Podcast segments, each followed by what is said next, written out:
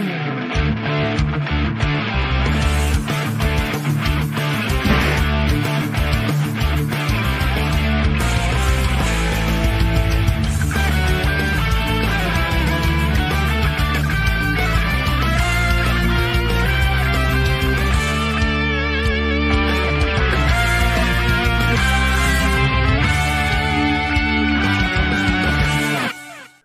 buenas a todos, estáis escuchando Manzanas Enfrentadas 179, yo soy Iván. Muy buenas noches a todos, yo soy Dani. Muy buenas, soy David. Muy buenas, yo soy Mac Trompa. Hola, ¿qué tal? Buenas noches, yo soy José. Hola, hola, yo soy Priscila. Y yo soy Pedro. Pedro. Estamos en el programa 179. La intro es más larga que un de sin pan. Dani, córtala y es la hora de las tortas. Tiruriru, tiruriru, tiruriru. No te voy a decir lo que es larga, pero bueno, lo dejamos para otro mero que se nos da muy bien. Ahora sí, La- tenemos la vida, con, la vida. con nosotros y dejo la presentación a Mac Trompa. Qué pedazo de trompa, nunca mejor dicho. Así que haz los honores, hijo mío. Pues hoy viene a visitarnos Pedro Aznar, fundador de Apple Esfera y a día de hoy director del medio en habla hispana con mayor visitas del mundo. Trilingüe, catalán, castellano e inglés, amante de la tecnología y de los podcasts. Le gusta la película Los Piratas de Silicon Valley, pero no los dos biopic de Steve Jobs. Y exjugador de vóley profesional. Bienvenido, Pedro. Bueno, bueno, bueno, lo tenemos. Sobre todo esto último, eh, profesional. Bueno, muy bien, encantado de estar aquí con vosotros, sobre todo en un momento tan especial como este, dentro de la mitología del mundo Apple, que, que yo creo que si algo eh, tiene la marca, pues es que eh, todo el, el viejo concepto de los grupos de usuarios Macintosh, cuando nos reuníamos en los polígonos eh, para hablar de Mac, cuando de esto no estaba tan, no era tan mainstream, todo esto ahora está en los podcasts y yo creo que es muy chulo estos momentos y por eso me gusta tanto en un momento como este, previo al, a, a la, al Apple Event, pues eh, hablar de todo esto, de lo que esperamos, de lo que no esperamos. No necesitamos acertar las predicciones, pero yo creo que la conversación es importante porque es parte del mundo Apple y también parte de nosotros. O sea que encantadísimo de compartir este ratito con vosotros. Qué bueno. Pedro, ¿qué se siente volver? ¿Qué se siente volver? Volver al Apple Park. Totalmente. Eh, bu- bueno, eh, yo creo que eh, pues mm, con muchas cosas se sienten a la vez. Em, eh, realmente estar en y ir al Apple Park es una es una cosa que, que es complicado de explicar cuando vienes de, de estar viendo estas keynotes y, y de bajarte todos los, eh, todas las presentaciones de Apple pues en casa de tus padres con un modem cutre y, y pensando qué pasaba al otro lado, ¿no? Yo, yo siempre pensaba qué pasaba al otro lado, qué pasaba antes y después, ¿no? No solo cuando ellos están hablando ahí arriba y cómo era ir ahí, ¿no? Porque como lo veía todo tan, eh, tan bien estructurado, tan pensado, tan, tan pensado en la gente y en, y en, y en el público, tenía mucha curiosidad.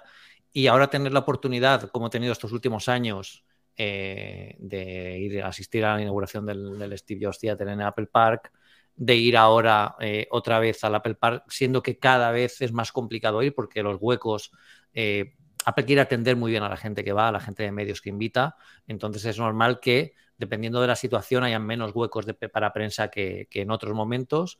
Eh, este año ha habido menos huecos y es más complicado todavía estar, con lo que, te llega una invitación siendo literalmente de las cuatro personas de España que van, pues es un, es un orgullo y también una responsabilidad. O sea, yo esta semana la gente me pregunta si estoy preparado para, para, la marcha la semana que viene, pero yo siempre digo que la semana más complicada de la Keynote es la anterior, no la de la Keynote. La de la Keynote ya está todo preparado, o sea, solo hay que dejarse llevar prácticamente, ¿no? Pero ahora, pues lo que os comentaba justo antes de entrar, ¿no? Apple me acaba de enviar la agenda del evento de estos días hace una hora. Entonces ahora pues tengo que, cuando acabemos el podcast, tengo que ponerme a mirar con el equipo cosas, bueno, con el equipo no, mirar yo cosas para contarle luego al equipo y tener un poco preparado todo, un post que quiero publicar el domingo por la mañana de lo que es la experiencia precisamente de ir a una keynote, eh, estando, habiendo estado siempre al otro lado y, tener la oportunidad de, de, estar allí, pues, pues es muy chulo. Pero bueno, eh, muy emocionado, eh, con 500 cosas que hacer aún y eso que salgo el lunes por la mañana para San Francisco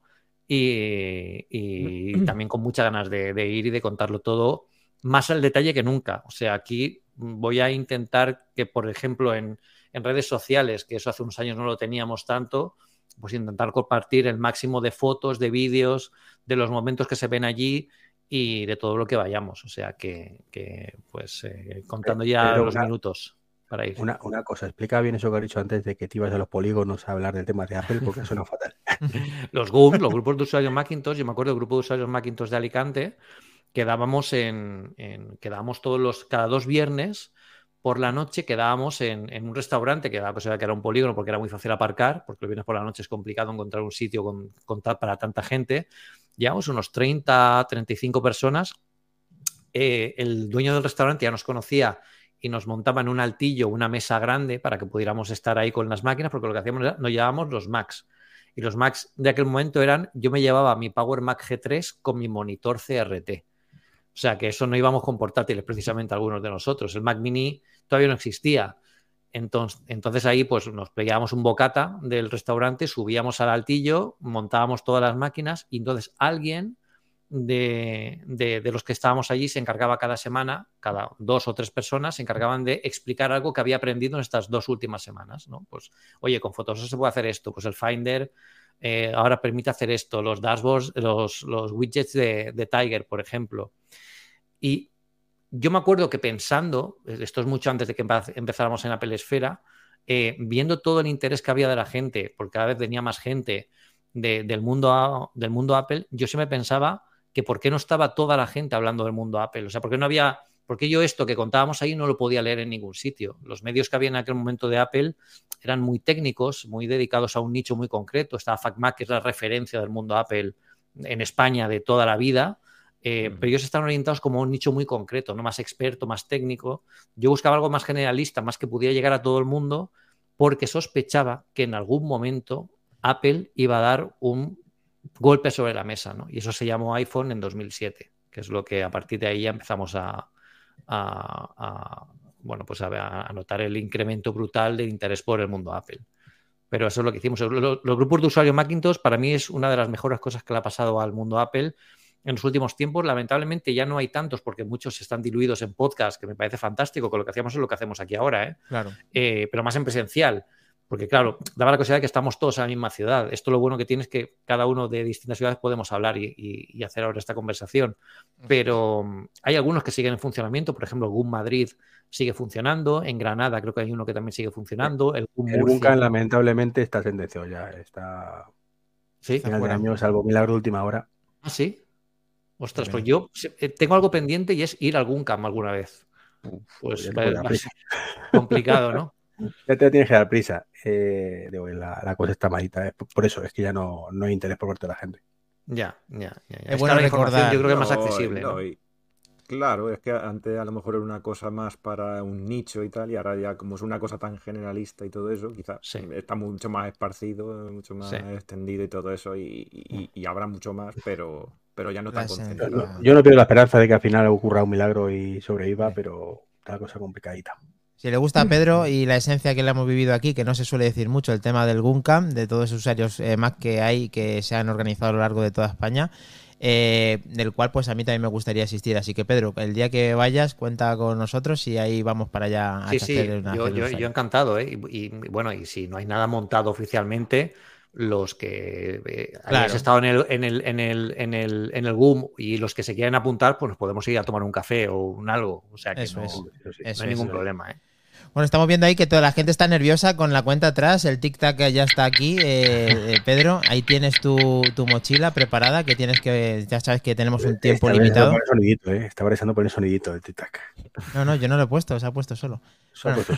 Eh, Pedro, eh, la gente está pensando ya en, en la Keynote, como, como quedan solamente 3 horas, 3 días, eh, 19 horas, 43 minutos y 15 segundos para que empiece esta Keynote, en la cual estamos depositando mucha confianza y hay muchas noticias de última hora. ¿Qué te parece si aparte de contarnos experiencias y cosas que nos vayan surgiendo, podemos tratar cierta actualidad que ha salido para ver de qué Claro. manera lo enfocas tú y con tu, y con tu prisma y con tu experiencia, pues nos puedes eh, argumentar alguna de las cosas que hemos visto estos días? Perfecto. Sí, lo único, déjame que le quiero preguntar una cosa, una duda existencial que tengo desde hace mucho tiempo. ¿El viaje quién lo paga? Esta, mira, cuando, cuando No, en cada evento. lo- lo- lo digo en serio. Tesla, por No, no, ejemplo, si pero- pero- un evento, lo pagas tú. No, no, no. Espera, espera. Esta es la pregunta. que siempre, todos los que vamos, os podéis preguntar a Eduardo Arcos, a Ángel, a Víctor, esta es la pregunta que siempre nos hacen cada vez que vamos a alguien, siempre, siempre, y la contestamos porque al final no, no hay ningún problema, pero es curioso porque es- da mucha curiosidad y este son el tipo de cosas que yo me preguntaba cuando también estaba en el otro lado, ¿no? Entonces, el viaje lo paga, eh, lo paga Apple, tanto el viaje como el alojamiento lo paga Apple. Ten en cuenta que no es algo que haga Apple en, normalmente, o sea, normalmente no, perdón, no es algo que haga Apple exclusivamente. Cualquier marca, no de tecnología, sino de coches, por ejemplo, eh, hace poco Ford llevó a un grupo de periodistas de Estados Unidos para visitar sus fábricas y también, quiero decir, son viajes de prensa, es, es algo que, que se tiene que, que saber. Yo, mi primera keynote, que fue en agosto de 2010, que era, no era en Estados Unidos, sino que era en Londres, porque hacíamos el streaming directamente a Londres, yo pensaba que lo, me lo tenía que pagar yo, o sea, para que veas que es una cosa perfectamente normal de pensar. Y yo me acuerdo que le dije a, al- a quien me llamó de Apple, dije, mira, es que no tengo billete para irme a Pilla Londres mal, y no- no, no voy a estar. Y claro, me, me dijo, pero Pedro, esto te, te lo paga Apple, no tienes que pagar tú nada. Digo, ah, perdón, perdón. Y yo pensando, vaya, soy un pringao.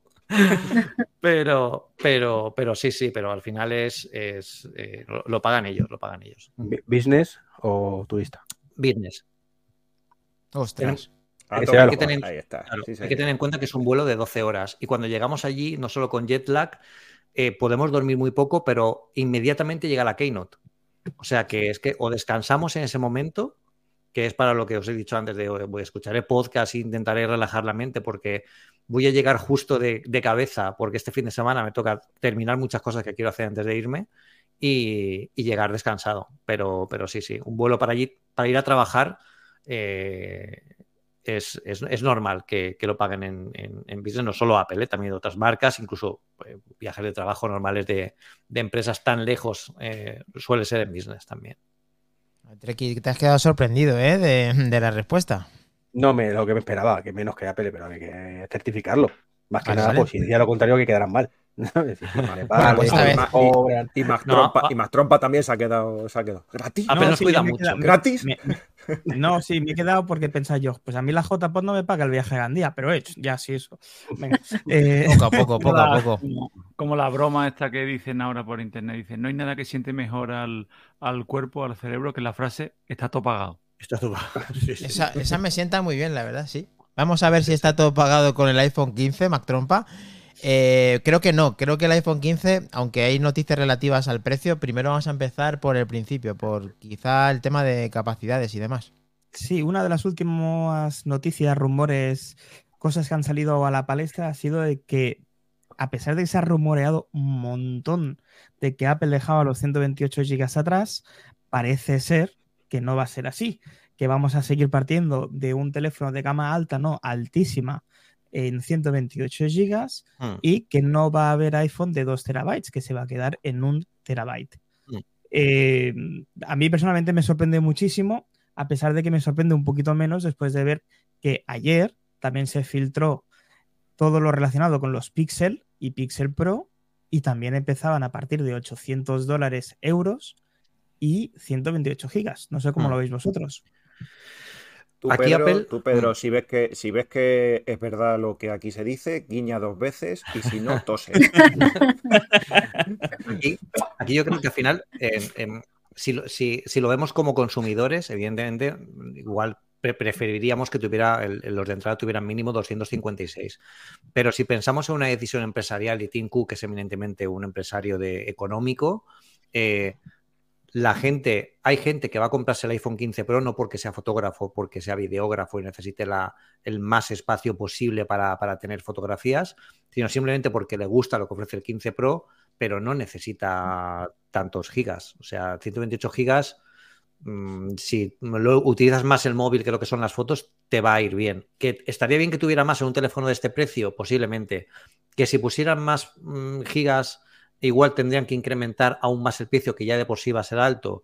Pues eh, yo creo que está ahí la, la- la duda, ¿no? De, de hacerlo de hacerlo más accesible. Por lo menos no son 64 gigas. También os Sí. lo digo. ¿eh? Hombre, Apple qué ya sabemos, ya sabemos que, consuela, claro. ya sabemos Claro. que Apple en esto eh, suele ir despacito, eh, pero mm, eso sería un síntoma de que el precio en teoría tampoco también se puede mantener porque no sube no sube la capacidad, no sería el justificante de que sube la capacidad. Entonces, podemos descifrar que es ojalá pues en España ya no se ceben tanto con nosotros y el precio que nos alarma tanto pues se mantenga a lo que estamos eh, pagando a día de hoy por un iPhone que ya de por sí es un precio Sí. bastante elevado. Eh, co- coincido contigo y no sé el resto de, de manzanas enfrentadas hoy. Eh, si, si el tema de los 128 es, eh, alguien quiere decir algo en cuanto a que la, el tema de la partida sea eh, así en 128. Apple conservador. Yo creo que sí, que puede ser. La gran mayoría yo- de personas, Dani, con 128 tienen de sobra. Mm. Es una realidad eso. O sea, los que No, más suele ser casos aislados. Si realmente, que lo- realmente lo necesiten. Y que además, bueno, yo soy de 128, ya, ya, lo, ya lo sabéis y tal, porque tampoco es que haga un uso ahí del, del ProRAW ni, de, ni del ProRes y tal, que es prácticamente para lo que, a no ser que tengas una cantidad exagerada de fotos, pues, eh, y, y de, y de- y de documentos ahí guardados en la, eh, guardados en la, en la memoria o lo que sea, pues podrías ir por, por, por algo más. Eh, pero claro, es que la noticia se refiere nada más que a los Pro. Y es que es verdad que ha habido rumores también de que, de que precisamente eh, los Pro también, y se iban a quedar, eh, solamente el Pro, no el Pro Max, se iba a quedar estancado en el mismo precio del año, del año pasado. Que no sé si, no sé si será verdad, no sé si será verdad o no. Entonces, si eso es verdad, si eso es verdad que se confirma que se queda al mismo, al mismo precio, pues no vería descabellado que siguieran con los 128, porque es lo que han dicho tanto Hmm. Pedro como Tricky, es que un 128 para un uso normal y corriente, pues eh, Hmm. eh, basta, se basta y se sobra. Yo, por ejemplo, ahora que ya vendí mi, mi 14 Pro para comprar el, el, el 15 Pro o Pro Max, dependiendo de lo que tengan, aunque de momento por lo que ha salido yo me voy a ir por el, por el 15 Pro de momento, de momento. Eh, ahora mismo estoy utilizando mi segundo teléfono, es un SE de 2020 de 64 gigas y, y con iCloud y con, y con esa memoria de momento voy, voy tirando. Tampoco tengo una Perdóname que te, que- que te interrumpa, José, pero no. depende, la igual, de- depende igual de los usuarios también. ¿Qué la tipo de la usuarios? pregunta, la pregunta no es con cuánto te apañas. Esa no era la pregunta. La pregunta es si Apple está racaneando. Y yo creo Hmm. que está racaneando. Hmm. En un terminal Pro. el precio, Pero si no es mantener, precio- pero es que, es que la memoria, si te pones a hablar de precios, la memoria del año pasado no valía lo mismo que este. Hmm. En Luego, sí. en realidad no lo están manteniendo el precio. Eh, yo creo que si de verdaderamente quieren sacar un concepto pro, que no sea simplemente un apellido o una coletilla, eh, a día de hoy, 128, por favor, todos sabemos, eh, Xiaomi, mm, Oppo, todo, el, el mínimo en un buque, incluso si me apuras hasta 500 en modelos tope. Estamos hablando de un Pro, ¿eh? Y ya no te digo de un Pro Max, 128 a día de hoy. Si lo estábamos criticando de los, de los Air, de los MacBook, porque trajeran solo 256, sí que Pero, es cierto. Dice, ¿Insinúas que Apple es una, no, no es una empresa racan en general? Sí, me ha extrañado, me ha extrañado que tenemos puesto en bandeja y tú no has entrado. Debe ser que como tenemos un señor invitado, estás muy, muy prudente. Pero esto era Hay que criticarle, comportarse hoy. Esto era darle Sí, pero la piñata. y- Pero no es la Apple ¿eh? Eh, O sea, quiero decir, aquí ellos, fijaos que a lo mejor si los rumores se cumplen, que van a eliminar el de 2 teras también, incluso yo creo que también es, yo creo que sí que tiene que puede ser por el precio, ¿eh? porque aparte del precio de la memoria, también es el precio de integración, de la producción, luego dependiendo de dónde compres el, el iPhone, eh, el precio en Estados Unidos tiene que subir con el, o sea, tienen que añadirle el precio de los impuestos de cada estado donde lo compres. Luego cuando lo sacas a exportación, por los impuestos que tenemos nosotros, la exportación, la logística. Eh, en memoria, ¿qué podrían meter más? Yo creo que, que Apple nunca ha sido de, de eso. Lo que sí que podrían hacer, aunque no sea la mejor solución, pero sería un paso, es aumentar iCloud sin aumentar el precio, por lo menos al doble de lo que tenemos ahora mismo. Porque, Por favor. Sería un detallazo, ¿eh? Un detallazo increíble. Todo está subiendo y nos preocupa. Como Pedro, bien sabes, El doble estaría bien hace 10 años. Exacto, exacto. Ya llegan tarde, eso, totalmente, totalmente. Sí, es verdad, eso es verdad. eh, ya hemos dicho que Apple es muy conservador en estos casos. La verdad es que no nos sorprende que haga esto en 128. No es lo más justificable por parte de David respecto a que a todos nos gustaría que nuestra gama de productos eh, fuera 256 de inicio o más y además el mismo precio, pero eso ya sería pedir demasiado y como no lo vamos a conseguir, yo creo que nos podemos conformar con los 128 al mismo precio y, y firmamos, yo creo que de los que estamos aquí prácticamente todos. Eh, relativo a RAM y relativo a más cosas, que este- es muy, es muy fiable la empresa esta que, la noticia que hemos eh, visto, Mac Trompa, de Trends, que, ¿cómo se llama? Trend, Bueno, es, sí, Force. es, Hmm. Trend Force. Sí, que se llama así. Mm. Es una empresa que suele acertar, suele decir cosas siempre antes de las keynote y suele acertar bastante. Vale. Eh, digamos que no es Proser. No es más browser. Vale, gracias. es. Yo lo echo de, yo lo echo, yo, yo lo echo de menos, tío. Es que Yo también creo que sí, lo hecho de menos. Ahí sí que está yo, lo así. echo, yo lo echo de. No, sí, seguir sigue, ¿Sabes? pero no. No es Sí. tan mediático, ya no sale mucho en este podcast. Sí, Ojalá. no. En, en- Viniendo en- Pedro, en puede venir en eso cualquier sí, momento. pero- Viniendo en Pedro puede venir. sí, pero además tiene una, tiene una cuenta pendiente con Tim Cook porque a este se le ocurrió decir hace dos o tres años que, si, que el iPhone nunca, nunca iba a tener USB-C y que si alguna vez lo tenía, eh, que se dejaba cortar los huevos. Entonces Hostias. Tim Cook le dio like a ese tweet. De verdad. O sea, si vas a... sí. Yo quiero un artículo de esto en Apple Esfera, si no lo Sí, ya.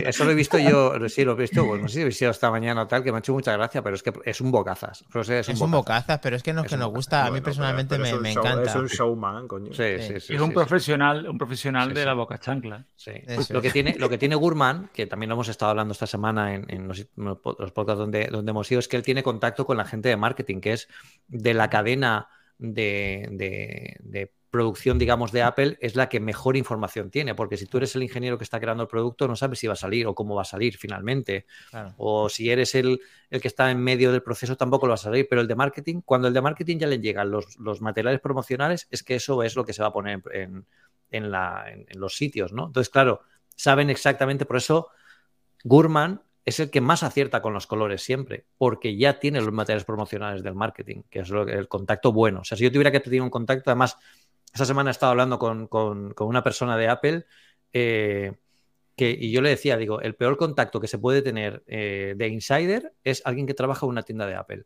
Porque los pobres de las tiendas de Apple no saben absolutamente nada. Saben Nada, menos nada. Que, que posiblemente los que estamos aquí porque no les informan justo solo hasta que sale cuando sale el producto.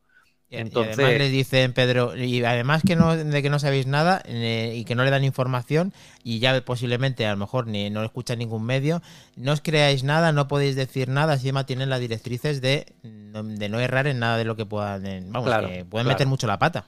Claro, claro, claro. Es que también, también puestos en, en el- en- en- en la piel de Apple, claro, eh, Apple es una empresa que en cualquier momento, en el último, y más ahora que son keynotes grabadas que pueden cortar trozos, si hay algún problema, como por ejemplo pasó con los AirTag, que en la presentación de 2019 se cortó la parte de los AirTag y no, se presentaron en la keynote y nos quedó ahí un hueco raro, yo recuerdo que lo pensábamos. eh, claro, no pueden jugarse a que alguien de Apple con el logotipo de Apple que trabaja en una tienda le diga a alguien, no, la semana que viene va a salir el iPhone 15. Ostras, ¿y si en lugar de, por lo que sea, el iPhone 15 no sale y sale otra cosa, ¿no? Tú como Apple le has dicho a alguien algo que no es verdad, ¿no? Entonces ellos, claro, tienen que decir, no sabemos nada, ¿no? Los chicos también Eso se tienen que, la gente se tiene que que Proteger. Claro que sí. Continuamos con los rumores del iPhone 15, eh, Mac Trompa, porque parece que aquí también tenemos una buena noticia, siempre que lo veamos por el, el vaso medio lleno, Mac Trompa. Sí, bueno, eh, se dice que casi casi podríamos confirmar al 100% de que el iPhone 15 Pro y 15 Pro Max o Ultra, como le quieran llamar, o dos teléfonos diferentes, van a llevar titanio, que gracias a ese material va a ser un 10% más ligero, cosa que muchos de nosotros, por no decir todos, estaríamos muy contentos de que fuera así. Y además, junto con todos los rumores de las baterías, que vienen este nuevo formato de baterías en pilas o en slacks eh, que te permite tener mayor capacidad en el mismo espacio. El hecho de que va a llevar el procesador a 17, eh, que ya en una litografía de 3 nanómetros, Hmm. con una velocidad superior y sobre todo una mayor eficiencia, pues eh, vamos a hacer que el iPhone tenga también una mayor duración de batería que habla de horas sí me dice que no me puede ayudar. Em, ¿qué dice? Bueno, pues eso, me, me ha despistado totalmente. Em, se me ha ido, no sé, hasta aquí. Eh, bien, bien, la he Sí, dejado claro, la he dejado claro. Eh, Pedro, por favor, coméntanos el tema de que vayamos a sufrir menos porque pesa menos nuestro iPhone y además de que sea un material que nos guste como en el Ultra y además que tengamos más batería como en los últimos años no la hemos casi tenido. O sea, es, es Mm. como un 3 en 1. Yo creo a día de hoy viernes 8 de septiembre 23.32 que el iPhone 15 va a sorprender muchísimo, aunque hayamos visto ya los renders y los mockups. Primero por los materiales, que una cosa es que veamos los mockups, además alguien en comentarios ha dicho, oye, ¿no veis los colores de este año como un poco apagados? Son apagados porque son fotos hechas rápido y a lo mejor no son exactamente el mismo material. Eso no es titanio los de los mockups ni exactamente la misma gradación de color. Claro. Y Apple para conseguir uno de esos colores os aseguro que tiene 3.000 de colores pa- separados por una milésima de gradación en- en- entre todos los colores, ¿no? Entonces, em, cada vez estoy más convencido de que el iPhone 15 va a ser una de las mayores sorpresas en los iPhone de los últimos tres o cuatro años, no por el cambio radical de diseño, sino porque va a llegar cosas que realmente no se son útiles en el día a día, que es más ligereza de peso, un material mejor, unos colores que, bueno, pueden gustar más o menos, pero al final el color siempre es subjetivo. Un tema que es la cámara telescópica que mejora el zoom óptico en seis aumentos, que es algo que también nos puede servir mucho en el día a día, no solo para hacer fotos a distancia, sino para hacer, por ejemplo, el modo retrato con una eh, con un bokeh más, eh, más profesional utilizando esta cámara telescópica. Es decir, hay muchas cosas de este iPhone, por eso yo eh, voy- he publicado un artículo de Apple Esfera que se llama El misterio del iPhone 15, que ahora mismo estamos viendo una sombra, ¿no? Como la cueva de Platón, este el mito este de filosofía que hemos estudiado todos en el instituto.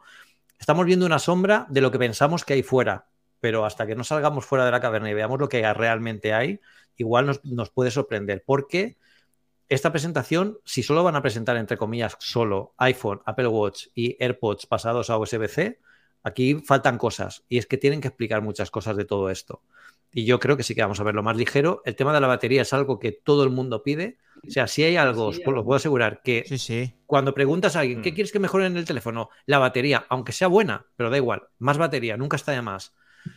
Pues yo creo que eso al final es algo que, que Apple lo ha tenido en cuenta para, para un año como este. Te, te falta el, iPod, el iPad Pro también, que también se, supuestamente se va a presentar. El iPad Pro no. Para ¿Ahora? No. No, Ahora no. para No, no lo marzo. va a abril. eclipsar. Se ha No, quedado. yo creo que el No, iPad Pro saldrá no, el año una- que viene. ¿No? ¿En la predicción de Iván? Déjalo. Puede ser, puede ser, puede ser. Pero un tío que va con un iPhone 12 todavía no. 12 Ostras. Pro. 12 Pro, ¿eh? Aquí- Priscila en este caso no cuenta. De todas formas, Yo, por nada, la ¿eh? Eh, pero puede ser un iPhone maravilloso o un iPhone que cabría a mucha gente, como por ejemplo la, en la cámara telescópica, cuando digan, esto lo tiene solo el grande, el pequeño. Eso va- eh, no, eso, eso es 100% que va a pasar. O ostras. sea, la Habría- cámara telefoto solo va a tener el Pro Max.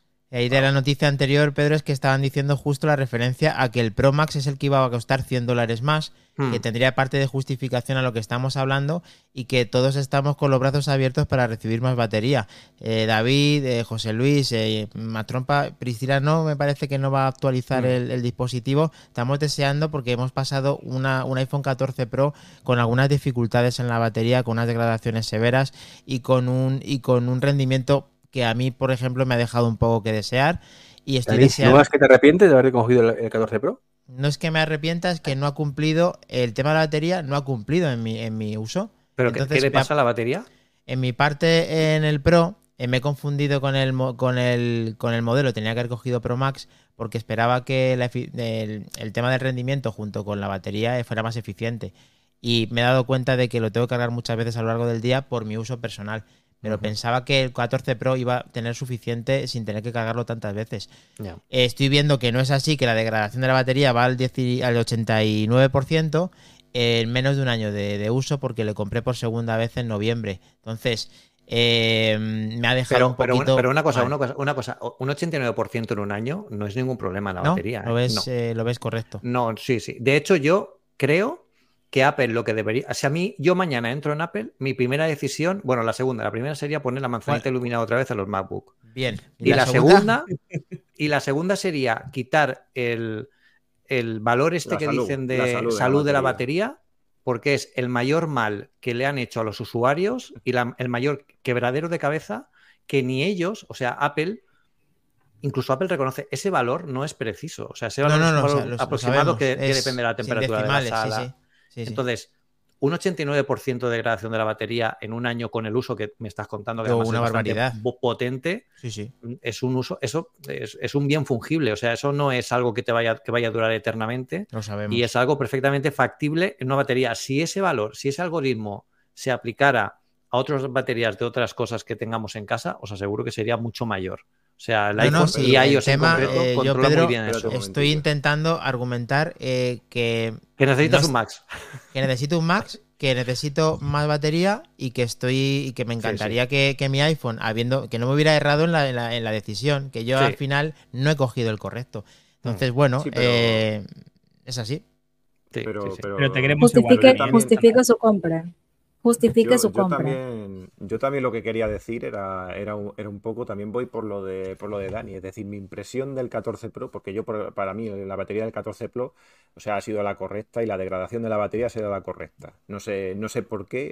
eh, Nosotros por aquí, en, la- en nuestro chat y en el, y en el grupo, apostamos que es un poco, eh, algo ha pasado ahí con la, con la pantalla siempre encendida. Porque yo, por ejemplo, siempre la he tenido desactivada porque no le he visto la, la utilidad. el uso, Y el resto de, y el resto de compañeros la ha tenido, la ha tenido activada. Y yo, por ejemplo, mi degradación de batería, como tú dices, a lo mejor es un fungible, eh, 89 puede ser considerado lo normal y tal. Pero yo, por ejemplo, he tenido una degradación de un 3% en un año y sin embargo los compañeros han tenido un 11%. Eso, eso, eso por una parte. Por otra parte, también coincido con Dani, que yo, por ejemplo, no sé, como teléfono, eh, eh, mi satisfacción, por ejemplo, con el 13 Pro, que lo tuve, ha sido mejor que con el 14 Pro. Mm, Hmm. No puedo explicar el por qué, pero he visto cosas raras, he visto calentamientos raros que pueden ser a lo mejor por el, por el sistema operativo. Hmm. No, no voy a decir que no, que puede ser. Hmm. Pero, teléfono, pero hemos visto, hemos visto cosas, cosas raras. Y algo, y, y- y no sé, Pedro, si coincides con nosotros, pero es verdad que este año se ha generado un, un- un- un- un halo sobre la batería que no ha Mm. sido normal, porque es que No. mucho, mucho, mucha gente, o sea, no solamente nosotros aquí, sino, sino por Sí, sí, sí, internet, sí. Por, por grupos, por eh, streamers, por Sí. eh, gente de YouTube bastante conocida, Sí. Twitter y tal, eh, que han visto cosas raras, han visto No, cosas pero, raras en ese... o sea, no, es que hayan visto pero- cosas raras. Lo que han visto es un valor que va decreciendo. Entonces, claro, ellos relacionan pero- eso con la calidad, o sea, con la vida útil del teléfono. Pero realmente, o sea, lo- aquí, si cogiéramos un análisis de lo que es la- de lo que cómo funciona una batería, cómo funciona más una batería, lo habéis explicado muy bien en el, el tema de la pantalla encendida, evidentemente ha, ha afectado.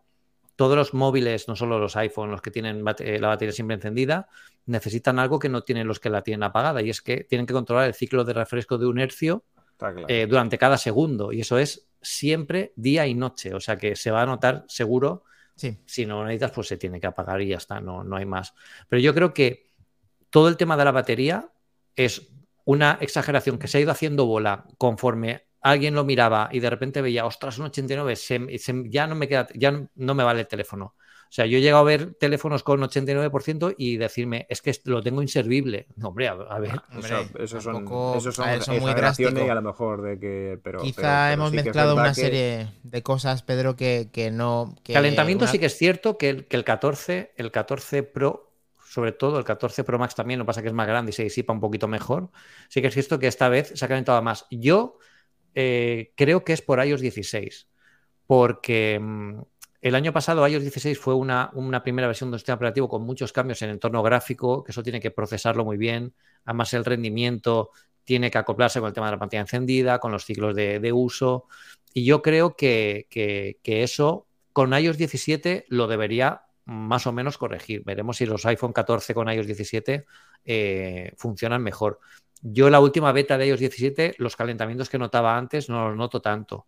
Lo que pasa es que como este verano también ha sido casualidad de que hemos visto de que ha hecho tantísimo calor, entonces un poco se junta todo y claro, nos da la sensación de que es nuestro teléfono lo que, le pasa alguna cosa, pero también eh, muchas veces hay muchos factores externos y en la batería, una de las cosas que no se tiene en cuenta es que el factor ambiental eh, incide muchísimo en la batería. Entonces, no solo un calor extremo un frío, un frío extremo, sino que pasemos un contraste alto entre uno y otro, que es exactamente lo que nos pasa, porque si estamos por la calle con el teléfono a 39 grados y de repente entramos a un centro comercial que está a 25, nosotros no lo notamos mucho, pero un producto tan compacto como ese, ese cambio brusco de temperatura, al final lo acaba acusando también. Eh, si hubiera tenido un problema eh, de baterías, os aseguro que en Apple las baterías están en la lista de, de cosas a ver que antes de que nos lo diga nadie, las baterías es lo número uno. Por eso, precisamente, este año con los iPhone 15 han cambiado la forma de hacer baterías. Fijaos que el calentamiento eh, tiene mucha, mucha culpa la batería. Que ahora la batería esté separado como por, como por Dos módulos celdas, para sí. poder acoplar mejor, eso también ayudará en la disipación. Yo creo, Sí, yo creo igual que lo que dijo Pedro eh, hace un rato acerca de que la gente se pone paranoica también con, con esto de estar revisando el estado de la batería. Eh, yo pienso que eso también es, es importante, porque mucha gente incluso, eh, me ha pasado, no sé si a ustedes les pasa también, que eso hace que incluso el teléfono se deprecie al momento en el que tú lo quieres, lo quieres vender. Que lo primero, Claro. Sí. Eso Sí, es lo lo principal. primero que tú ves es lo primero. Y si te ven que hacen un cálculo, ¿sabes qué? Miren, ese tiempo ha bajado. No, es que esa batería no me sirve. Entonces, y- Sí. la verdad es que Sí. También es, es un poco de paranoia, yo creo. Sí, sí, sí. Además, yo he tenido un caso que me han dicho, Pedro, me, me, eh, he ido a vender mi teléfono y porque la batería estaba al 90%, eh, me pedían 200 euros que le quitara 200 euros de precio. Sí, claro. No, Entonces, no. ese es el problema también. Mm. David, Sí, pero- David pero quería realidad, comentar eh, algo más también, ¿verdad? De la batería. El tema de lo que dice Priscila, sí que es cierto que la mayor preocupación que tienes porque rendimiento no lo notas. Dentro de lo mal que va, sigue igual de mal que al principio. No solo de batería, de fotografía yo lo vengo diciendo desde el primer día. Yo estaba encantado con mi 13 Pro Max. A mí el 14 no me da lo que me daba el 13. Y yo lo puse aquí en su momento y me sigue sin dármelo. Aparte de calentamiento, el tema de los de los eh, de la batería, el, el- siempre sí que es cierto, los cambios de temperatura, todo. Pero estos calentamientos de se ha detenido la carga de la batería porque como este no me lo ha hecho ninguno. Y yo tengo el mismo ciclo. Claro, pero es que antes no estaba, en iOS 15 eso no estaba. El tema de que el aviso, el aviso. El aviso, de, el aviso de que vamos a detener la carga de la batería porque se está calentando mucho empezó en 16, en iOS 16. Que nunca lo, nunca lo hemos visto en el 13 por ese motivo, porque fue una actualización que se introdujo. Mm. Eso a lo mejor no sabemos si iOS lo hacía de forma transparente al usuario y no avisaba. o no tenía Pero yo el- creo que ellos el- quieren visibilizar precisamente de que te estamos cuidando la batería. Igual que el mensaje que te sale de te lo vamos a cargar hasta el 80%. eh, Sí. Y dependiendo de tu uso, como veamos que tú lo usas, te lo dejaremos cargado cuando te- para cuando tú lo, lo vayas a quitar del cargador. Pero yo creo que e- ese aviso en concreto empezó justamente cuando empezó todo el tema de las baterías. Por eso tiene tanta relación entre, entre, entre ellos.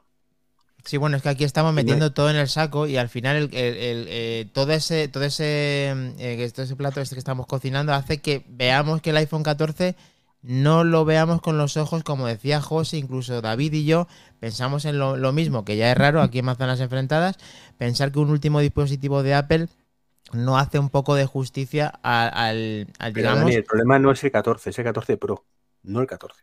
Es el 14 Claro, pero y, y también hay una cosa, y es una cosa que también tenemos mucha culpa eh, eh, la prensa, y es que también lo he comentado alguna vez, cuando, cuando hacemos un análisis de un producto o nosotros como usuarios comparamos un producto, lo comparamos con el inmediatamente anterior o el Ajá. inmediatamente superior. Entonces, puede haber generaciones que realmente no hayan tanta diferencia. Por ejemplo, el, el 13 sí que tuvo cambios importantes en la batería, en la- las cámaras mayores, etcétera. Del 13 al 14 eh, sí que hemos tenido un sensor más grande, pero que en el 14 no se ha aprovechado tanto como, eh, estoy de acuerdo con vosotros, no se ha aprovechado tanto como a lo mejor esperábamos que lo fuera a aprovechar el sistema operativo o lo fuera, o lo fuera a aprovechar todo el hardware. Mm. Por eso ahora precisamente yo creo que Apple lo que va a tocar son estas piezas. Fijaos que Sí. es la batería de esta forma, las cámaras, a ver cómo la puede plantear de esta, de esta Hombre. otra. Desde luego, Y- Pedro, estamos no, es súper es motivados con que se cumpla, que sea así, porque es que queremos cambiarlo. O sea, tú fíjate que un usuario que nosotros, yo nosotros le íbamos a cambiar casi de porque sí. Pero es que ahora tenemos. eh, eh, si lo cambia. No la necesidad, pero tenemos una serie de argumentos eh, que van a mejorar los aspectos que estamos ahora quejándonos. Entonces dices, Mm. Joder, ¿cómo no lo voy a coger ahora si encima ya tenía la predisposición de cogerlo? Si es que es lo Claro. que quiero. A ver si el día que llegues tú y veas esto, te acuerdes de nosotros y sabemos que ya en esa misma operación tenemos tres iPhone Pro Max o, tres, o casi parecidos, porque nos van a llegar a nuestras casas. Estamos deseando de usar ese teléfono. Mm. Antes de que salga, por solamente ver cuatro cositas que nos dicen los últimos días de los rumores. Mm. Deseando. Mm. pero pensar también una cosa, chicos, el, el- el procesador hace mucho. O sea, el- la tecnología del Mm. procesador que tiene ahora mismo el 14 El Pro es la misma que los M2 y eh, os recuerdo todos los problemas de calentamiento que tienen los M2, que no es el fin del mundo, pero se calientan mucho más. Si sumamos eso, lo que ha dicho antes Pedro, cuanto más temperatura coja, mayor el cambio de temperatura es peor para la batería, pues ya el teléfono de por sí se va a calentar más. Y encima de hace un calor mortal, pues pasa a la tormenta Sí, perfecta. Treki, pero estamos hablando de que la generación de procesador siempre hace que sea una eficiencia mejorada y en este aspecto pues no lo hemos No, visto. pero en este caso no Pero el eh, el la 14 eficiencia lo mejorar, mejorado. no. Bueno, Ahora va a mejorar con el iPhone 15. Bueno, o sea, pues, eh, quiero decir, en el proceso de fabricación, eh, es decir, la tecnología que tienen que tenemos la en el iPhone 14, claro, no, no ha sido un cambio. en el fondo eh, entre cores y eficiencia siempre se No, encargan claro, de como o sea, mejoró. sacarle...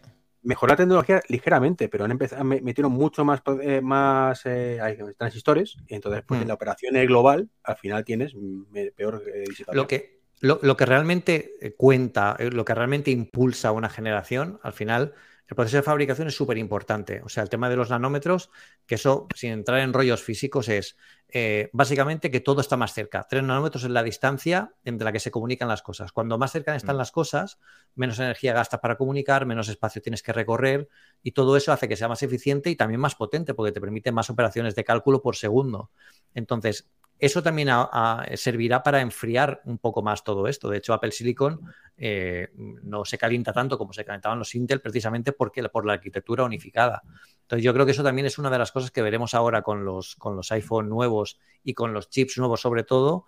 Y yo creo precisamente por eso que Apple ha puesto el freno un poco eh, al meter los M2 en el resto de Macs, y estoy hablando del iMac, y está esperando los M3 para hacer algo distinto con, con el iMac. Si quieren hacer a lo mejor un iMac de más pulgadas, que ya le toca también. Pero eso será para otro evento. Para este Para no, otro. no- no lo veremos. Para este perfecto ya hemos visto que es eh, más menos pesado, mejor batería. Eh, ya hemos visto que las capacidades y el precio incluso se pueden mantener. Y que también queda hablar Mac Trompa de una cosa que le encanta a todo el mundo en cuanto a generación y a la competencia con otras marcas, que no es ni más ni menos que las lentes que van a tener estos, estos iPhones y sus cámaras. Sí, pues es- de hecho una de las cosas, lo hemos comentado antes eh, muy de pasada, de las, uno de los factores más determinantes de la keynote y que seguramente Pedro nos lo va a poder transmitir a través de Apple Esfera, va a ser eh, que las lentes de los iPhone 15 van a cambiar mucho, tirando a muchísimo, y eh, va a ser una pieza estratégica y central de toda la presentación. Seguramente es de las cosas, junto con el procesador, que más se va a hablar. Eh, Pedro nos hacía un ratito, nos confirmaba, eh, prácticamente lo da por seguro de que en el iPhone 15 Pro Max o Ultra, no sé si tú a eso tienes claro si va a haber 100% Ultra no. o... Ultra no va a pasar. Ultra no. 100% perfecto. no. Sí. Genial, para mí mejor. Para, eh, eh, ultra, eh, solo, solo en dos frases. Para que sea algo ultra tiene que ser algo completamente, o sea, tiene que ser algo radicalmente diferente. Entonces, yo creo que los, lo que vamos a ver este año es un Pro Max. Que el año que viene quieren hacer, yo vería un ultra sin Dynamic Island y, y- y con un diseño algo diferente, algo, algo, algo radical, que, que lo veamos físicamente y lo sepamos diferenciando un Pro Max, no solo a nivel interno. Mm. Pero no, no, eso no va a pasar este año. Buen seguro. argumento, ahí me has, me has convencido, Pedro. Sí, realmente lo, lo había escuchado, lo había escuchado antes, que lo comentaron, lo comentó Mm. Pedro en el, en el podcast de, de Apelianos Mm. y, y lleva toda la razón del mundo. Es decir, lo que tú quieres cuando ves un producto sobresaliente respecto a los demás es diferenciarlo a primera vista. Mm. Y en este caso, pues si simplemente hace la línea continuista de estética respecto Mm. al, al Pro, pues no, no tendría mucho sentido. Sí. Entonces Pedro nos confirmaba, no, no, es que en el 15 Pro Max va a haber cámara periscópica y además se va a quedar en el 15 Pro Max. Mm. Es decir, va a pasar como años anteriores que el Pro Max tiene mejores prestaciones que Mm. eh, la gama Pro. Sí. Puede ser que por ahí venga también la subida de precio que va a haber en Estados Unidos para el Pro Max y no para el Pro. Pedro? También porque llevará más RAM, también para, para gestionar todo, todo esto mejor. Al final, yo creo que es por un tema de espacio, seguramente, que la cámara telescópica la vayan a poner en el modelo más grande. Eh, esto, hablando con gente, me decían, a mí esto, claro, no me, no me gusta porque yo no necesito un móvil más grande, pero la cámara telescópica sí que la esperaba, ¿no? Habría que ver qué nos ofrecen en el modelo Pro, porque si algo hace Apple es no diferenciar mucho dentro de, su, de la propia gama, dentro del propio segmento. O sea, hacer un Pro y un Pro Max radicalmente distintos en prestaciones no tiene sentido. Entonces, yo creo que sí que mantendremos todo el tema de lentes que habéis comentado muy bien eh, de, y lo que pueden ofrecer, que nos lo explicará Apple, para ver qué cambios hay y cómo aplican en el día a día. Pero el, digamos que el, el, Pro Max llevará además esta actualización del zoom, del zoom eh, óptico a seis aumentos que nos permitirán un poquito más eh, para quien, quien opte por esto. Lo que pasa es que para esto seguramente hay que subir RAM, eh, tiene mayor batería, todo eso que se suma, ese plus extra, es lo que va a incrementar el precio para, este modelo. Pues eso sería un cambio muy radical en, los últimos años, ¿no, José? Que, entonces tú, Pedro, tú, Pedro, piensas que, que el Pro Max va a tener más RAM que el Pro? Lo acaba de decir. sí, por eso le estoy, le estoy preguntando para Puede que ser, ese, ese dato, porque entonces ya estaríamos hablando ya de, varios, de varias cosas. ¿eh? depende depende de lo que quiera, depende de lo que hagan con la cámara. Por eso digo yo que la narrativa de cómo nos cuenten esto va a ser muy importante. Al final, eh, si la cámara periscópica es un aumento óptico de seis aumentos, no necesitan más RAM. Si lo que va a hacer es utilizar más factores de Machine Learning para que tú utilices esa cámara para hacer un bokeh eh, más pronunciado en el modo retrato, puedas hacer más distancia focal. Todo eso necesita un proceso de Machine Learning, un modelo de aprendizaje, y eso necesita además más RAM para procesarlo en la máquina, porque en Apple no se envía a Wisconsin a un servidor de no sé qué que te envía la respuesta del procesamiento. Entonces, eso, eso necesita RAM. Lo que no sabemos es, Apple Silicon no necesita tanta como, como, otros dispositivos, igual con la que tienen los Pro suficiente, y el aumento de RAM solo va a ser en los Pro si del Pro Pro Max es realmente donde se ve el aumento. Igual no, igual solo están los Pro. Aumentan en toda la gama Pro, Pro y Pro Max y no solo en, mm. los Max. Pero depende de lo que hagan con la cámara periscópica. Por eso digo yo que aquí, esto es como cuando vimos el año pasado la Dynamic Island, que lo vimos y nadie adivinamos para qué lo iban a hacer y cuando nos enseñaron lo que, lo que iban a hacer finalmente nos, nos dejamos un poco mm. sorprendidos. Pero, Pedro, sería la primera vez que hay Apple no realmente él no, él no dice nada de la RAM en los teléfonos móviles, quiero decir. Sí, entonces mm. nos lo descubriremos más adelante sabiendo que tiene menos. No, bueno, sí, eh, seguro. Bueno, ellos no lo mencionan explícitamente porque yo creo que si nos preguntan a cualquiera para qué necesita RAM un teléfono, pues podríamos decirle cuatro cosas. Nosotros igual sí, porque estamos en la burbuja tecnológica, ¿no? Pero yo, yo creo que al final la explicación de todo eso es que el conjunto de lo que te ofrece el teléfono te permite hacer que las características que te da las haga lo mejor posible.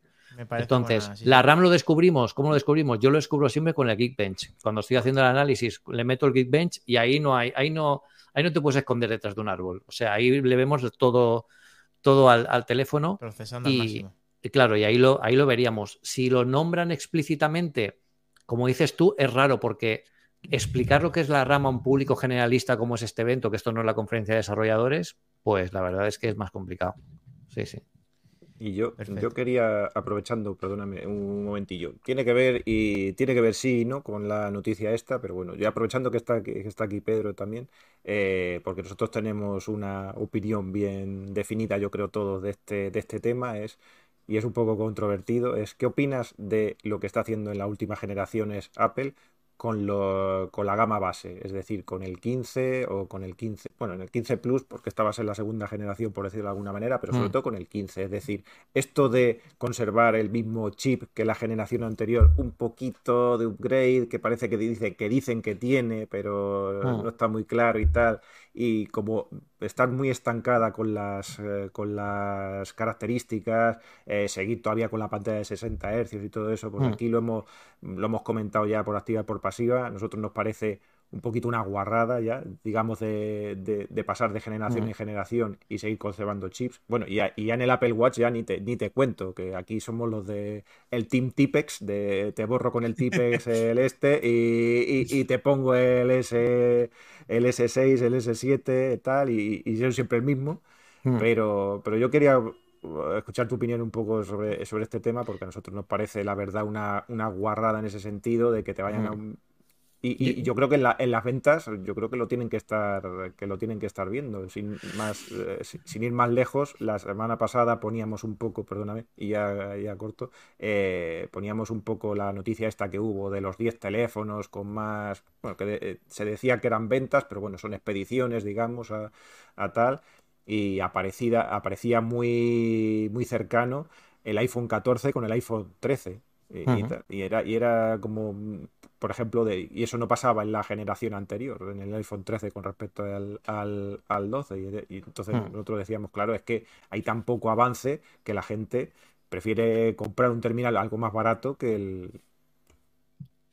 hay un montón de cosas que comentar aquí, ¿eh? pero por ejemplo, de que la generación del 11 al 13 eh, haya más avance, es precisamente, o sea, no es que haya habido poco avance, es que a lo mejor en las generaciones del 13 para adelante ha habido demasiado. Entonces, diferenciarlo para un, modelo de entrada, esto es otra decisión empresarial. Es decir, si vosotros cogéis eh, para poner en producción un producto de este tipo, se hace un estudio de mercado y se pone gente que está fuera de nuestra burbuja tecnológica, evidentemente todos los que estamos aquí queremos los 120 Hz, la pantalla no sé qué, la cámara no sé cuántos, pero una persona que no sabe nada de esto y quiere un teléfono confiable, un iPhone que funcione y que funcione bien, os aseguro que los 120 Hz no sabe lo que son y le da igual. Eh, ¿Qué más me, has preguntado? ¿El tema de, la pantalla? No, de la potencia. los, chips y todo eso. para, para una persona que utiliza cuatro aplicaciones y quiere el, el, iPhone porque sabe que es fiable, porque sabe que tal, no para ir, para mandar. No, no, necesita. Sí, sí, pero, pero no me voy ya tanto por el, por el consumidor de a pie que, tal, sino, sino por el hecho de que, joder, antes, antes es que, como mínimo, como mínimo, pues bueno, te, sacaban el nuevo y decías, pues tengo el nuevo chip, por lo menos, eh, hmm. aunque la RAM fuera la misma, la pantalla fuera la misma y tal. El, pero, el problema, el problema seguramente, claro, pero el problema seguramente es realmente la diferencia entre el chip de la generación del 14 al 13 además del nombre, cambia mucho más. O sea, realmente no hay tanta diferencia en potencia para un uso normal que se vaya a dar. Es decir, es decir, si tú vas a utilizar el teléfono para una gama de entrada, para hacer fotos, para hacer aplicaciones, para hacer cuatro cosas, el teléfono sigue siendo confiable, sigue siendo, te da un buen rendimiento, te da una buena eficiencia que es lo bueno de estos chips, no solo que sean los más rápidos o que haya una mucha diferencia con una generación anterior, de nuevo, porque normalmente no deberíamos comparar el teléfono con la generación anterior, que seguramente habrá muy poca diferencia. Hay que compararlo porque la gente que se compra un 14 fuera de nuestra burbuja tecnológica seguramente ahora mismo tendrá un iPhone 11, o un iPhone 10, o 10S, o 10R. Entonces, eh, que antes había más diferencia, antes había más diferencia porque los chips, eh, bueno, pues los nombraban de esa forma y los ponían todos igual, pero ahora se han dado cuenta de que realmente se ahorran en costes, que la cosa no está para incrementar costes después de la pandemia, de la guerra, de, las, de la inflación que hay. Quedarlo como herramienta de marketing de todos tenemos el mismo procesador y tienes el, iPhone más actualizado, bueno, pues se podría vender, pero los iPhones serían más caros. Y entonces nos quejaríamos porque son más caros. Y, la diferencia de uso era igual. Mira, y yo creo, es importante lo que estás mencionando tú, Pedro, que también por eso ellos, eh, no sé si, si alguien más opina lo mismo, pero creo que ellos también como que tratan de desviar la atención a otras cosas, eh, por ejemplo, los colores, los, la variedad de colores que vamos a tener. Hay un público que obviamente no, no conoce acerca de, de, estas cuestiones tan tecnológicas. La gente muy joven en Estados Unidos, el consumo es grandísimo, todo el mundo tiene un iPhone. Entonces, ellos no se ponen a pensar si tienen el último chip. Ellos lo que quieren es una buena cámara y un color que les guste. Fin. Mm.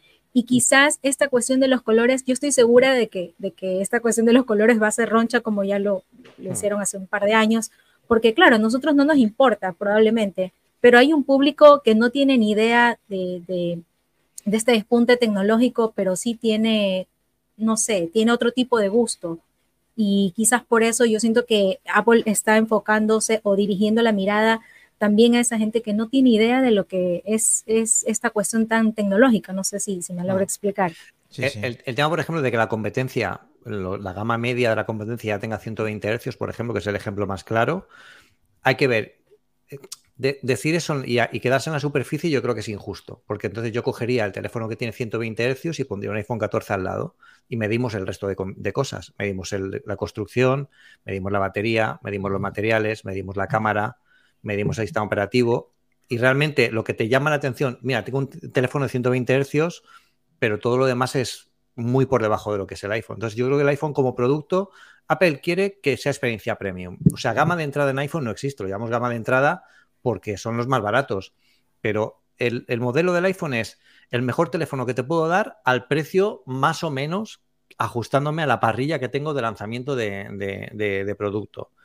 Entonces, si un incremento de procesador, solo por cambiar el nombre, te va a suponer un más 3% de potencia en una gama de entrada, pero luego te va a suponer un más 15% de precio, la decisión vuestra como empresarios, ¿cuál sería? Pues eso es lo que está haciendo Tim. Hasta que no, hasta que no baje el mercado de los, de los procesadores, de la fabricación, de la producción, de la logística, hasta que no se normalice y realmente eh, esos, esos pluses se, se igualen o sean incluso negativos de, oye, yo meto esto, pero además no, no incremento mucho el precio, entonces se hará.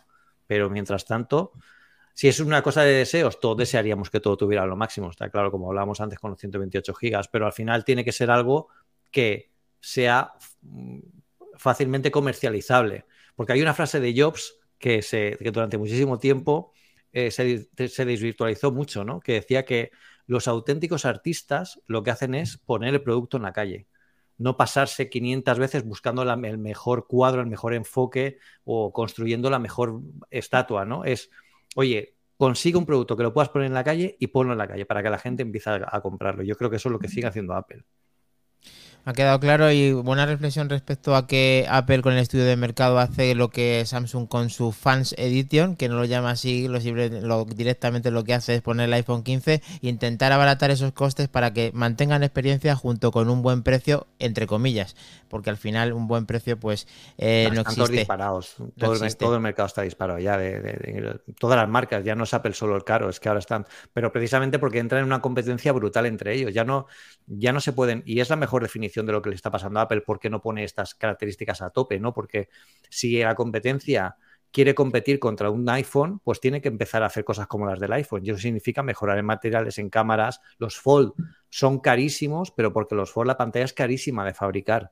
Pero tienen que reducir en fabricación de, la envergadura exterior, el procesador, la cámara. No todo va a ser bueno, pero tiene que ser comercializable. Es lo que piensan todas las empresas. Y Eso yo creo es. que ahí el mejor equilibrio en conseguir el producto redondo con experiencia que te funciona es lo que ofrece Apple. Apple no se va a meter en experimentos, también lo hemos comentado en algún, en algún otro podcast. Entonces un One More Thing y un foldable es imposible también, ¿verdad? Uy, ojalá. A mí me gustaría mucho un One More Thing de los AirPods Max, que, que, que estoy esperando a ver si los, si los actualizan. O sea, que, que, no, que no lo descartas. No, no creo que, que haya ningún... Es que ah, está... Vale en esta pueden pasar dos cosas. Lo comentaba con Ángel en el chat de Apple Esfera de esta semana. Puede ser que sea la Keynote eh, más normal del mundo. Nos enseñan el iPhone, Apple Watch y la, les ponen al día el tema de los USB-C y listo, y ya nos vemos más adelante. O puede ser que empiecen con una vorágine de locuras, una detrás de otra, que no hemos visto porque lo que sí que sabemos seguro es que las cadenas de producción de los iPhone filtran cosas, pero hay muchas cosas que no están en esas cadenas de producción en China o no sé dónde. Entonces, igual pueden tener alguna, alguna cosa, yo que sé, igual algún, algún HomePod. Los HomePod salen siempre por sorpresa. Fijaos que eso no hay filtración nunca. Entonces, igual sale un HomePod nuevo. ¿no? Algo, algo raro, ¿eh? No es que tenga ninguna información, pero algo. Pero, no, no, que. Eh, Perdona, Treki, ¿te has quedado colgado? Warmore Things Uy, ¿Yo? One more thing. Se quedó. Se quedó. Ahora, ahora. Te, se te ha quedado congelado. Vale, decía que One More Thing ya vimos el de la, el visor hace poco y ya olvidaros de One More Thing hasta dentro de 10 años otra vez. Claro, de hecho el One More Thing no ellos dicen que tiene mucho respeto por eso, o sea, que tiene que ser algo tipo, tipo visión. Rompedor. Rompedor. Dicho esto, me tengo que despedir, chicos, y, y Priscila, que, que aquí la, la enana me reclama. Así que nada, os dejo tranquilamente y un placer como siempre, coincide también con Pedro. Un abrazo a todos. Buenas noches, y... Muchas gracias. Hasta luego. Hasta luego. Chao, chao. Iván. Eh, chao, Iván. Una pregunta que le quiero hacer a Pedro. Esta es seria, Pedro. A ver. Como que ya has pasado por el, por el pregúntame de la semana. Vale, en aquel momento te preguntamos qué le dirías a Tim Cook en una cena. Yo quiero que me digas ahora un par de cosas. Vale. Eh, la primera, ¿qué le dirás a Tim Cook cuando lo veas? Pues lo verás. Otra sí. cosa es que puedas hablar con él. Y dos, eh, si te dan a escoger eh, una hora solas con Tim Cook para que te hable de, sobre el futuro de Apple o que te dejen probar las Vision Pro aquí en, nuestro país, ¿qué escoges? Porque de momento no las has podido probar, si no me equivoco. No, voy a intentar probarlas ahora. Voy a intentar probarlas ahora. Eh, pero no sé No sé cuánto se puede decir o no decir de eso, no lo sé. Ya, eso, de esto ya, ya, ya veremos a la vuelta si he tenido oportunidad de, de hacerlo o no. Yo a Tim Cook, cuando lo vea y si tengo oportunidad, lo, lo, primero que le diré es que se haga una foto conmigo. ¿Por qué?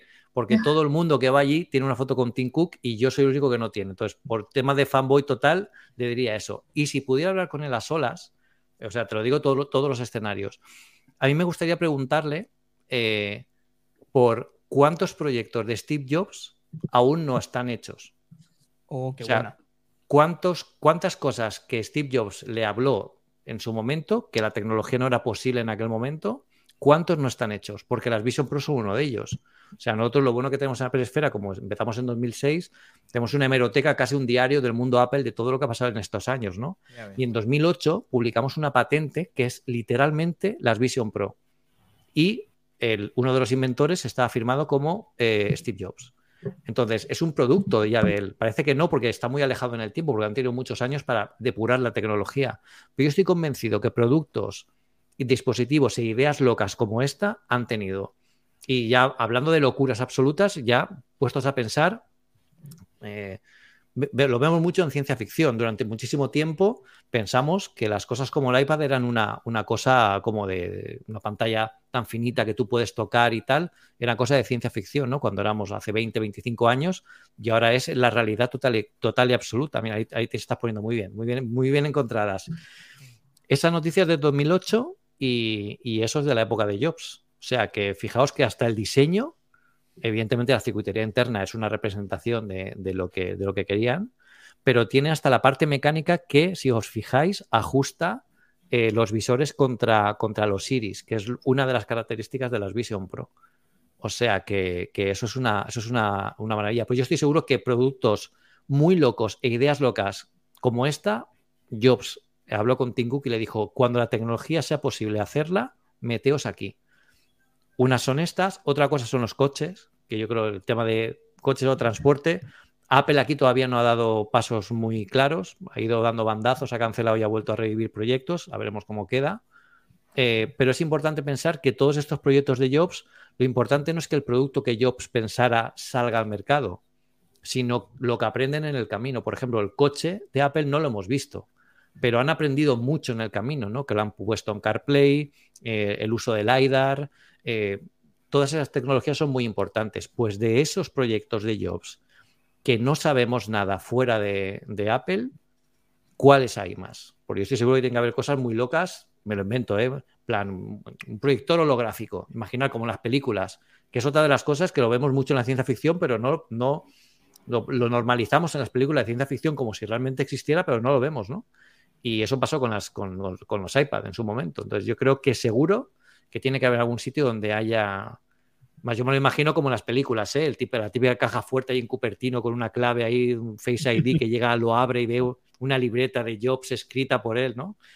Pero bueno, una conversación de esas sí que me gustaría que me explicara cosas muy locas que les dijo, que le dijo Jobs y proyectos que le dijo Jobs que al final no han salido. Esa que para otra parte de esas películas que no te han gustado como han sido de Jobs, estaría bastante bien descifrar todos esas, esos diarios en el cual pues sí, la verdad que, que se van viendo cosas eh, realidad como el Vision Pro, el visor, en el cual pues en el caso que nos que te den la oportunidad y te dejen contárnosla, pues ya sabes que tienes la primera invitación por nuestra parte para saber cuál es, qué es lo que, qué es lo que Pedro, se yo siente. te quería hacer una, una pregunta al respecto. Eh, el tema de las de la Vision Pro, también Sí. unido a un rumor que hemos estado, aquí también nos hemos hecho eco de que Apple ha dado una vuelta de tuerca más al tema de las filtraciones y ahora tiene un disclaimer o tiene una serie de condiciones legales, todo el que las vaya a probar. Eh, yo quería hacerte una pregunta y quiero ponerte un poquito aquí en, en apuro porque te tenemos entre algodones. Dale, dale. Eh, una vez que presentaron la Vision y todos las conocimos, ¿cuánto tú ya conocías de esas gafas?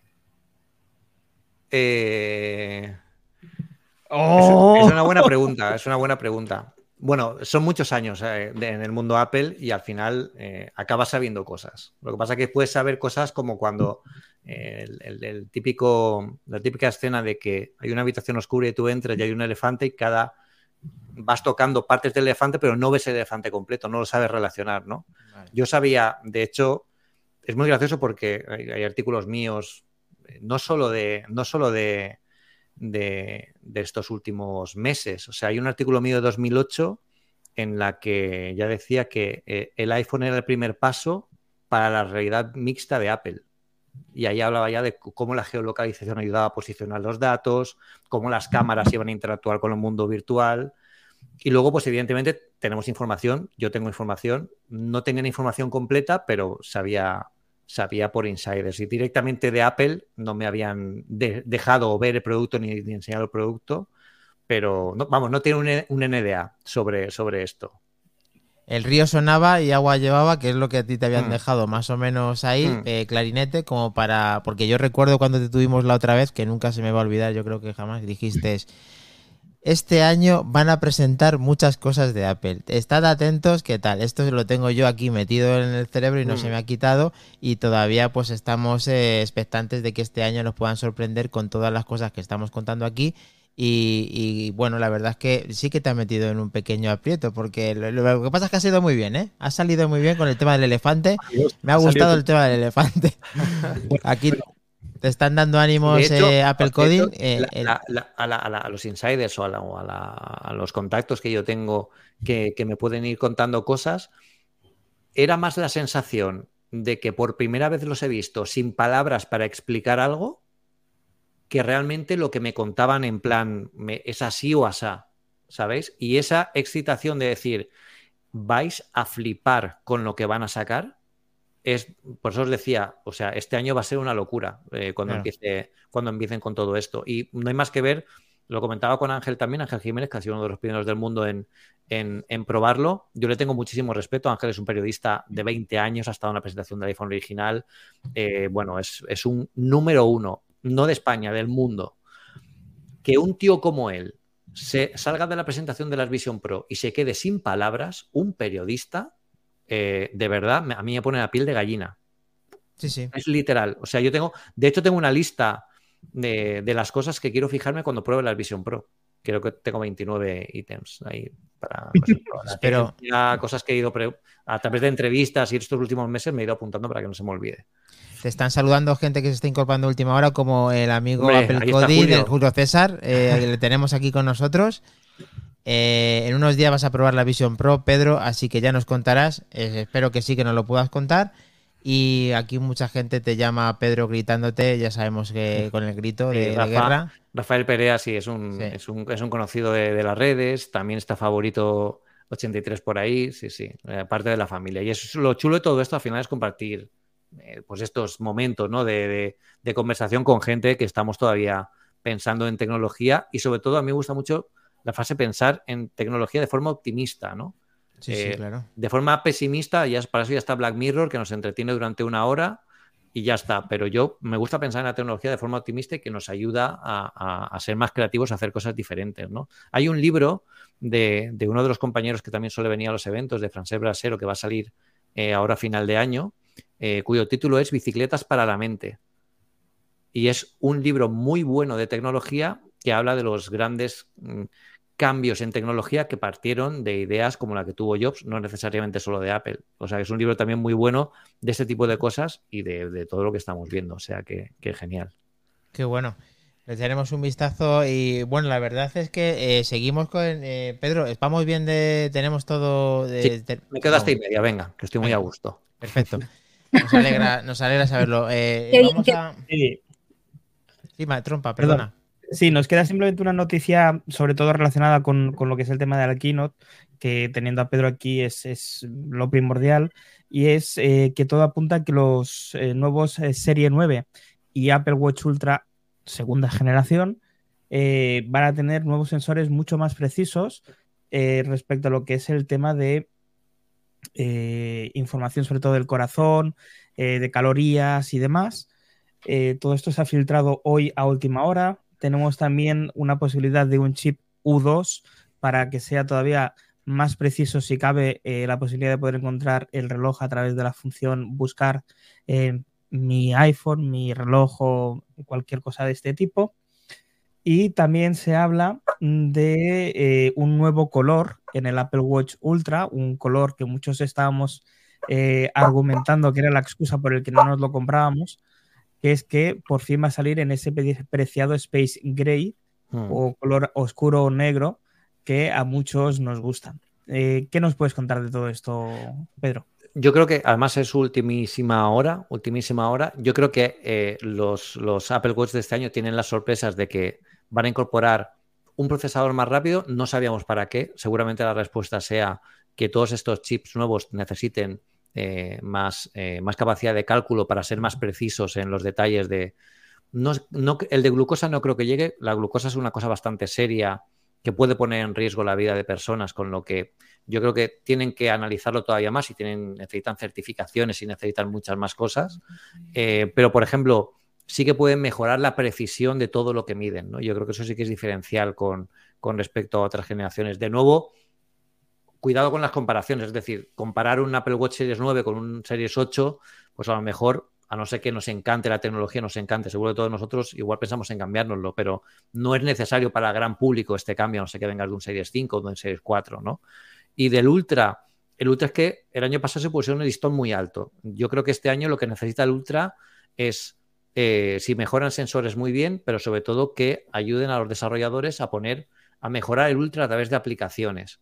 Que a mí cuando yo lo analicé, el Ultra se me quedaba corto con lo que, ofre- con lo que ofrecía Apple, pero sin embargo una aplicación como Workout Outdoors, que es una de las mejores aplicaciones para, por ejemplo, para salir a la montaña, yo hice el análisis del Ultra subiendo a la montaña de Montserrat aquí en Barcelona a 1200 metros y, y la cartografía en eh, poligonal con la precisión milimétrica del, del doble, la doble antena GPS que tiene el Ultra era una absoluta maravilla. O sea que, bueno, aparte también lo dice por ahí Javier P. Dice, más correas para el Ultra, eso seguro. Además, el Ultra no lo van a vender, tanto el Ultra como el Series 9, por las nuevas correas también van a salir. Y también ¿Te es interesante que veamos todo esto cómo no- lo venden. Te- perdona, Pedro, ¿te refieres a nuevas correas, pero nuevas en cuanto a construcción y fe- o de colores? eh? No, no, de colores, de colores, de colores. vale. Yo creo que el año que viene sí que veremos algo diferente. Eh, si se rumorea mucho este Apple Watch Series 10 eh, con un cambio radical como lo que fue el iPhone 10, yo creo que podemos, podemos ver algo así. Yo soy escéptico con respecto a que cambien el anclaje de las correas, porque se pondrían a medio universo en contra de ellos. Mm. Eh, yo tengo a Javier Lacorte, eh, que, que el tío está preocupadísimo por ese tema, porque entonces va a tener que tirar 3.000 correas que tiene Claro. en el cajón. Nos lo pero- cuenta, nos lo cuenta el Loop Infinito, cuántas tiene y de todos Sí. los colores, de todos los sabores. Es una de- locura, sí, sí, sí. Es, es una locura. Entonces, yo creo que además las correas, por, por, el, por el tallaje que tienen y por el, la- el grosor que tienen, perfectamente pueden servir para si hacen un reloj más pequeño, es perfectamente factible. Eh, lo que sí que me gustaría ver en algún momento es que se utilicen correas inteligentes, es decir, que las correas puedan hacer cosas también, que tengan algún tipo de conector tipo el conector que lleva el iPad Pro y que permiten transferir datos entre correas y el cuerpo del reloj, por ejemplo, para eh, que las correas tengan sensores nuevos que el reloj de por sí no tenga. Sí, y creo que eso puede cosas. ser uno de los secretos que saquen con el, con el sensor de glucosa, porque el sensor de glucosa necesita muchos parámetros, no solo... Sí, que se eh, tenga que apoyar en correas para que pueda tener ese tipo Sí, de sensor. Sí, sí, Eh, sí, sí. interesante, eso lo hemos hablado aquí varias veces y además recientemente y sí, sería la verdad que un cambio muy interesante. Pero te ha sorprendido, no chicos, os ha sorprendido el tema de esta noticia de Gurman relacionada con el monitor y la frecuencia cardíaca, esos sensores que se mejoren, que algunas veces en el, en el Apple Watch, lo hemos dicho aquí también en numerosos podcasts, Series 6, eh, hemos visto que no medía tan precisamente, pre- o sea, era muy preciso el tema del oxígeno en la sangre, que necesitaba estar quieto, que a lo mejor Mm. ahora podamos estar incluso con unas mediciones, además de más precisas, que se hagan mejor, que no den problemas y que si te manda para un sitio como Mac Trompa, lo hicieron una vez que tuvieron que, que recomendarle el Apple Watch que fuera a ver a un, a un médico, que, que vayamos pero corriendo. Hmm. Pues sí. Bueno, y no solamente a mí, ¿no? Pues también podemos hablar de, de cómo le salvó la vida el Apple Watch a nuestro compañero Flavio Ginsburg de Puro Mac, eh, que lo tuvo a bien explicárnoslo en, en el podcast en exclusiva. Y, y bueno, Ostras. qué decir, o sea, eh, espectacular, ¿no? El Apple Watch, yo siempre lo he dicho, será el último producto de Apple que deje de comprar eh, la última gama, que tenga la mayor cantidad de sensores de salud posible, porque realmente no es un reloj. Como digo yo cuando intento venderlo en, una, en la tienda es hace esto, esto, esto, esto, esto y además da la hora. Pero es que lo que menos importante es que dé la hora. Igual que en el teléfono, en el iPhone, lo, lo que, lo menos importante es llamar, ¿no? Sí, Aunque os digo una cosa, en iOS Totalmente. 17 estoy llamando más porque las pantallas de contactos nuevas son una chulada. Sí, bueno, mucho. El tema de compartirlos y verlos hace que la experiencia sea aún mejor y eso te haga usarlo más. Está, Sí, está son, de- son detalles muy Apple, sí. Nos Eh. comentaba Fiebre Mática desde el chat, para así, si me permitís intentar despedir a Pedro Pobre, eh, que tiene esa maleta ahí detrás y que tiene que acabar de hacerla, que decía, ver, nos Pedro. interesa saber qué lleva Pedro de tecnología en la maleta. Hostia. ¿Qué es esa maleta Tech? ¿Qué nos puedes explicar? Pues, pues, pues yo, o sea, siento decepcionar, pero llevo la El menor MacBook tecnología Pro posible. retro. MacBook Pro retro. Sí. No, no, llevo, eh, intento, intento ir lo más ligero posible. O sea, yo tengo el planning hecho hasta de lo que me voy a poner. O sea, llevo las camisetas que voy a ponerme, todo, todo como si fuera para llevar lo mínimo posible por una cosa. Y es que. Facturar no se puede.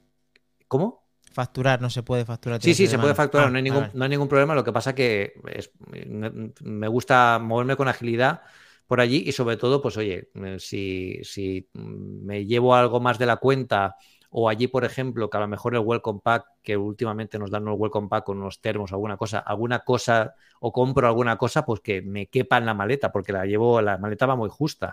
Claro. Y aquí el tema, el tema de la maleta en tecnología, me llevo un MacBook Pro, me llevo un iPad Pro para el avión, eh, porque es más cómodo eh, verlo en el avión, que el avión suele tener pantalla, pero no me suele gustar lo que hay en el- los aviones, en los estos de entretenimiento.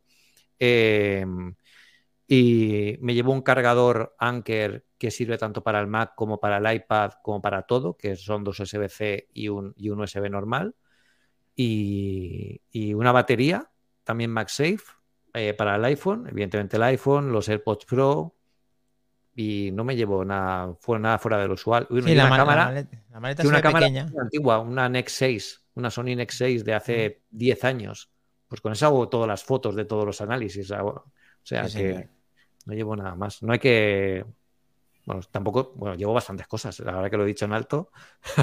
Sí, eso más todo lo que te llevas de ropa Claro, de- claro. y demás, eh, la cosa en esa maleta, no sé si va a caber todo, espero que tengas ese hueco para traer las botellas y lo que te den en Apple lo compres y lo que nos quieras regalar aquí también, ya, ya puestos, porque aquí todos estamos expectantes contigo de, de- de que ya queda muy poquito de estos tres días para poder disfrutar de esta Keynote en el cual tenemos depositadas mucha confianza que nos has transmitido y además mm, puntos de vista que los últimos eh, los últimos programas no hemos tenido esas reflexiones y siempre nos oxigenan tanto que hacen que veamos las cosas también de otra manera porque aquí ya al conocernos todos aunque tengamos puntos de vista eh, los tuyos son muy peculiares y son la verdad que, que muy vamos a mí me has dejado en algunas reflexiones bastante expectante la verdad así que espero que todos hayáis podido disfrutar de Pedro al igual que todos nosotros aquí en el programa así que muchas gracias Pedro Chicos, quiero, quiero hacer una, una- un, un comentario. Pedro, Mm. Perdóname que no hice la tarea. ¿Cuál es tu profesión de base? ¿Cuál fue la- tu primera profesión en el caso de que hayas estudiado por algunos años? ¿Cuál fue la primera?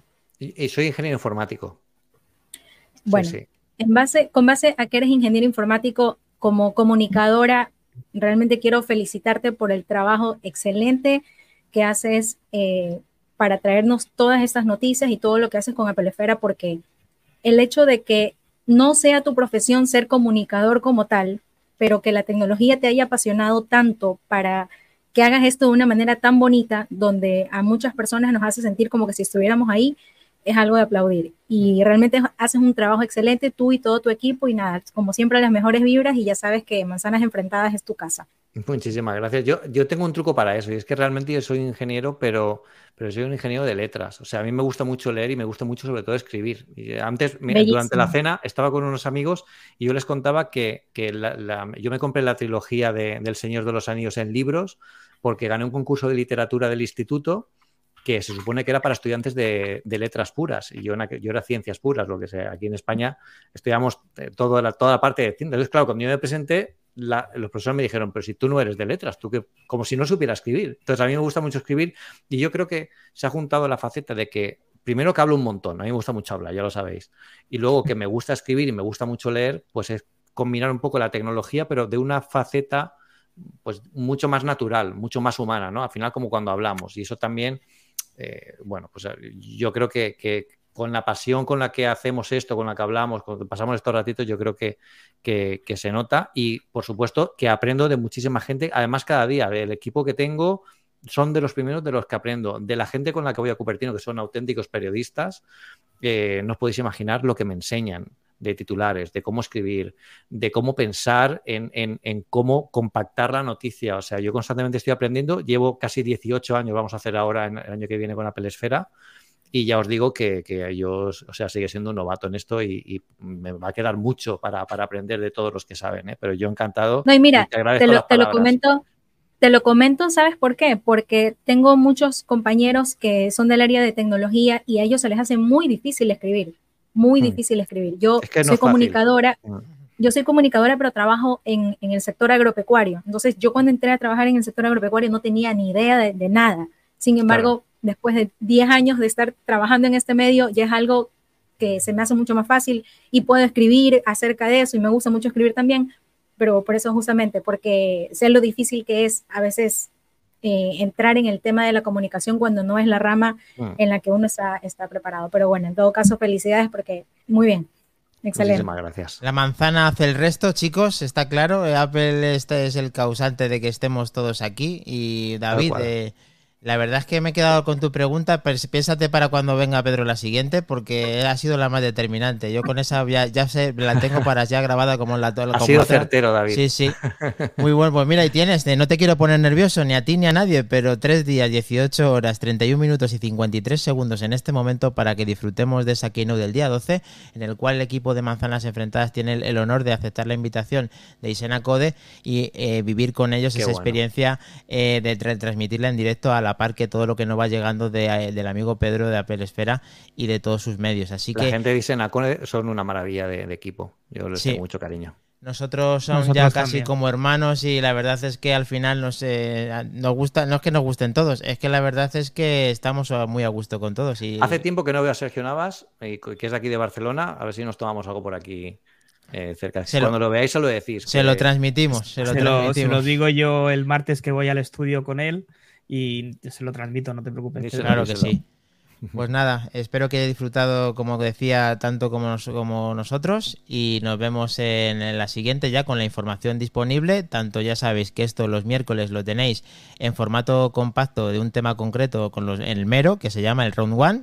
Y luego este viernes que hemos tenido este directo sale en podcast, en formato podcast, el día domingo a las 19 horas peninsular español, España y allá podemos ver todo lo que nos acontece con el mundo de Apple y estar atentos a las redes porque eh, se vienen curvas, se vienen curvas, chicos, lo tenemos.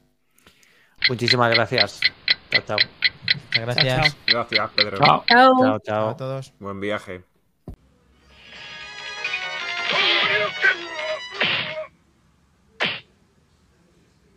You win. Perfect.